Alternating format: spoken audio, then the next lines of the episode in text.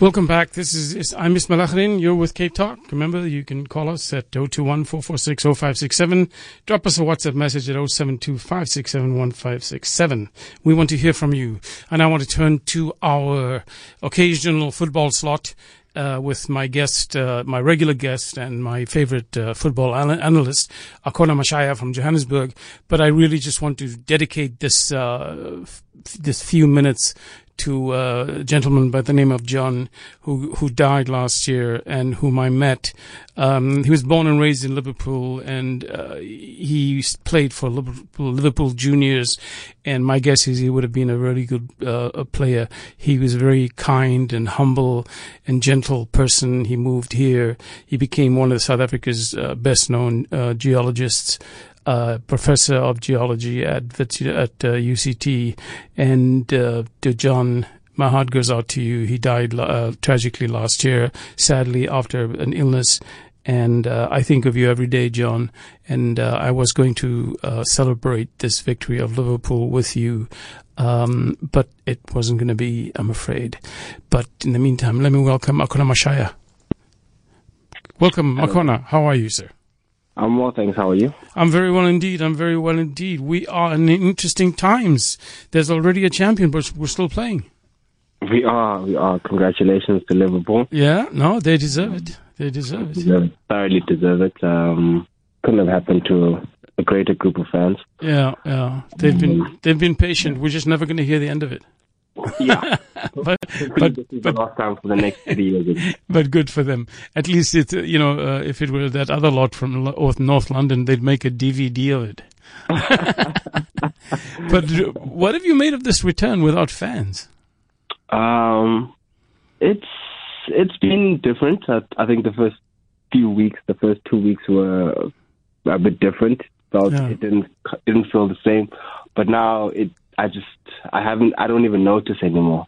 Yeah. Um, perhaps the intensity is not there, yeah. but in terms of the eh, the what we wanted was football to come back in whatever right. form, and yeah. that's what we have currently. So I'm happy. I, As, I can't complain really. So do do you think the pace uh, the pace has dropped a bit? I mean, this should, I should the answer should be yes, but you know better than I do. Yeah. yeah, the pace. Yeah, you can see that the pace has dropped. The intensity has dropped. Um, it's just not the same old Premier League game, you know, yeah. where yeah. the underdog always has a chance. Yeah. Um, it's just it's just one of those where you probably have to take it, but yeah, yeah it's not the same. It's not the same. Yeah, the under the underdog uh, Norwich got a spanking this evening. I see. That's what you do with underdogs. and uh, all of a sudden, Manchester United are looking good.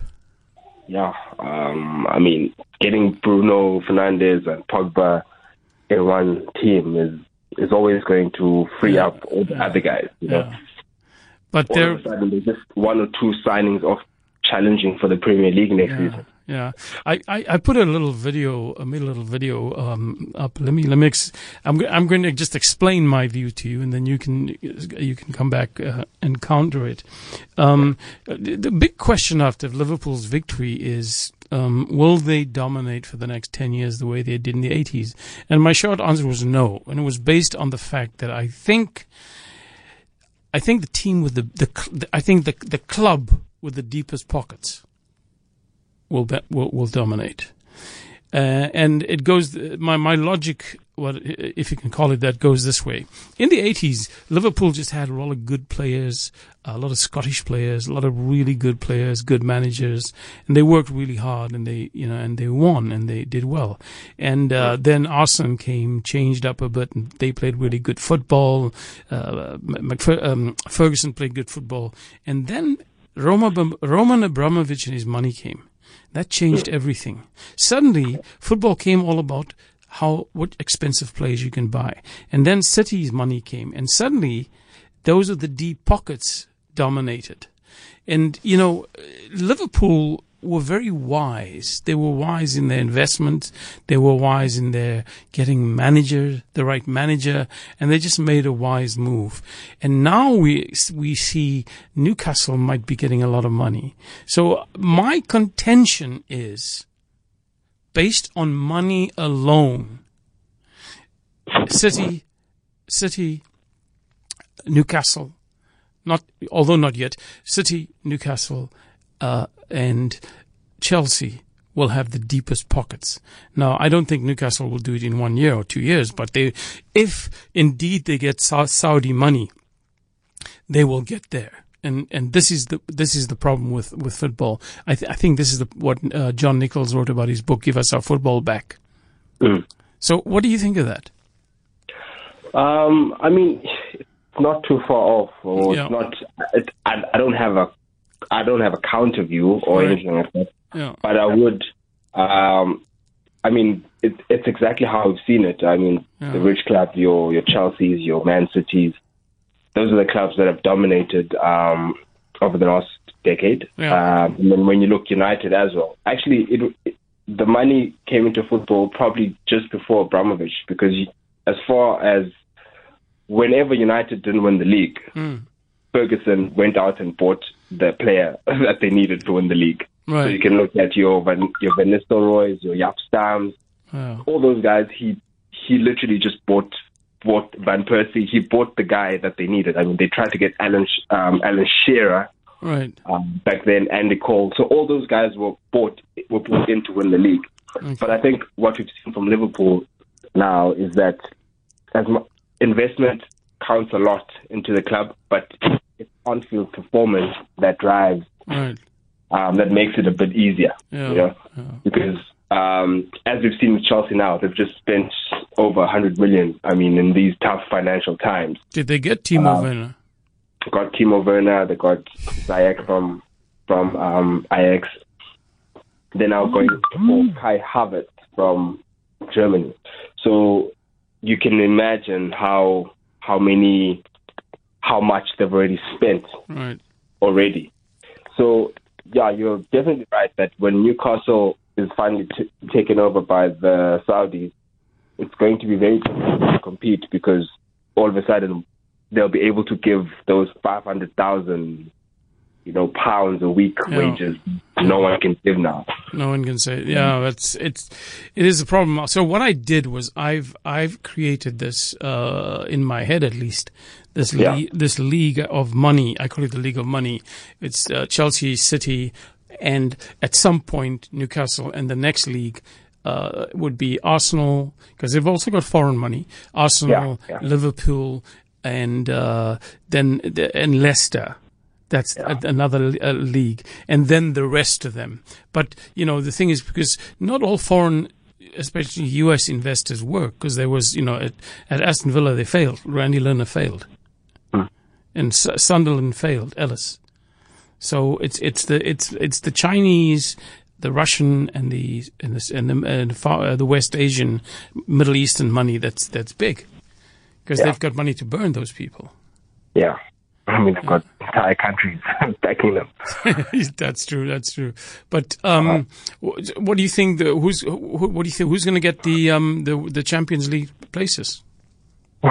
You know, the Champions League because they've cut it down to basically like a lottery where it's just one leg. How teams usually set up is, uh, is going to be totally different, yeah. and some teams don't have their full um, squads available to them yeah. because of the of the contracts and stuff like that.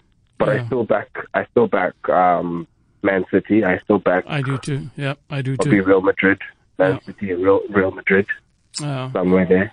Inter, no, is, Inter's not there, right? No, Inter's in Europa. Inter's in Europa. So, yeah, um, Real Madrid, Man City. I think those will be. Yeah. I think the winner will come from those two.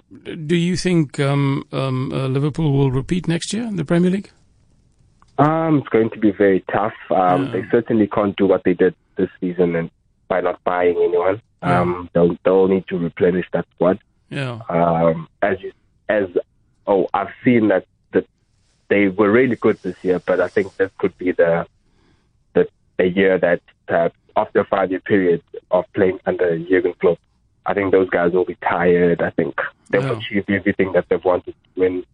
So they probably need some some refreshments and yeah. new guys, younger guys, or perhaps bring guys from the academy up. But yeah. it's just definitely not going to be as easy as it was this year. Well, we'll, City, we'll, see tomorrow. Uh, who are they playing tomorrow? Um, I'm actually not sure. Um, I think after the Champions win. Yeah. Oh, it's Man City. It's Man City. They're playing City tomorrow, so they might play Yeah. their young City, some of the younger players tomorrow, and and some of the like Lallanas and stuff like that. Yeah. So when you look at that, I think if if they do that, they'll probably get a, a massive you from City. Yeah. Um, but um, yeah, look, I don't see them dominating the league next year as much as they did this year. Really. Um, Chelsea, Chelsea for me is the team that to look out for. Chelsea, Man Liverpool, of course, Man United. Ch- Ch- Chelsea under. Lampard. Yeah, they've bought really well. They've bought really well. They're scoring goals. They're playing really good football. Okay. Okay. It's just that it's just that the weird thing is that though, as much as people are going on about Arsenal's defense, both Chelsea and Spurs have conceded the same number of goals as Arsenal. So what will happen to what will happen to Spurs? I mean, Spurs are a conundrum. I I don't know. I was actually having a conversation with a few friends of mine when the valuations of the clubs in England was put out or Yeah. in Europe. They said Spurs was valued at 2.2 billion, Right. right? But their stadium is worth 1.2 billion, and their training facility is worth 500 million. So they don't really have a lot of cash. So it's probably going to get to a point where if they don't make Champions League, they'll probably have to sell some of their players, and it, they'll then go back to same old Spurs.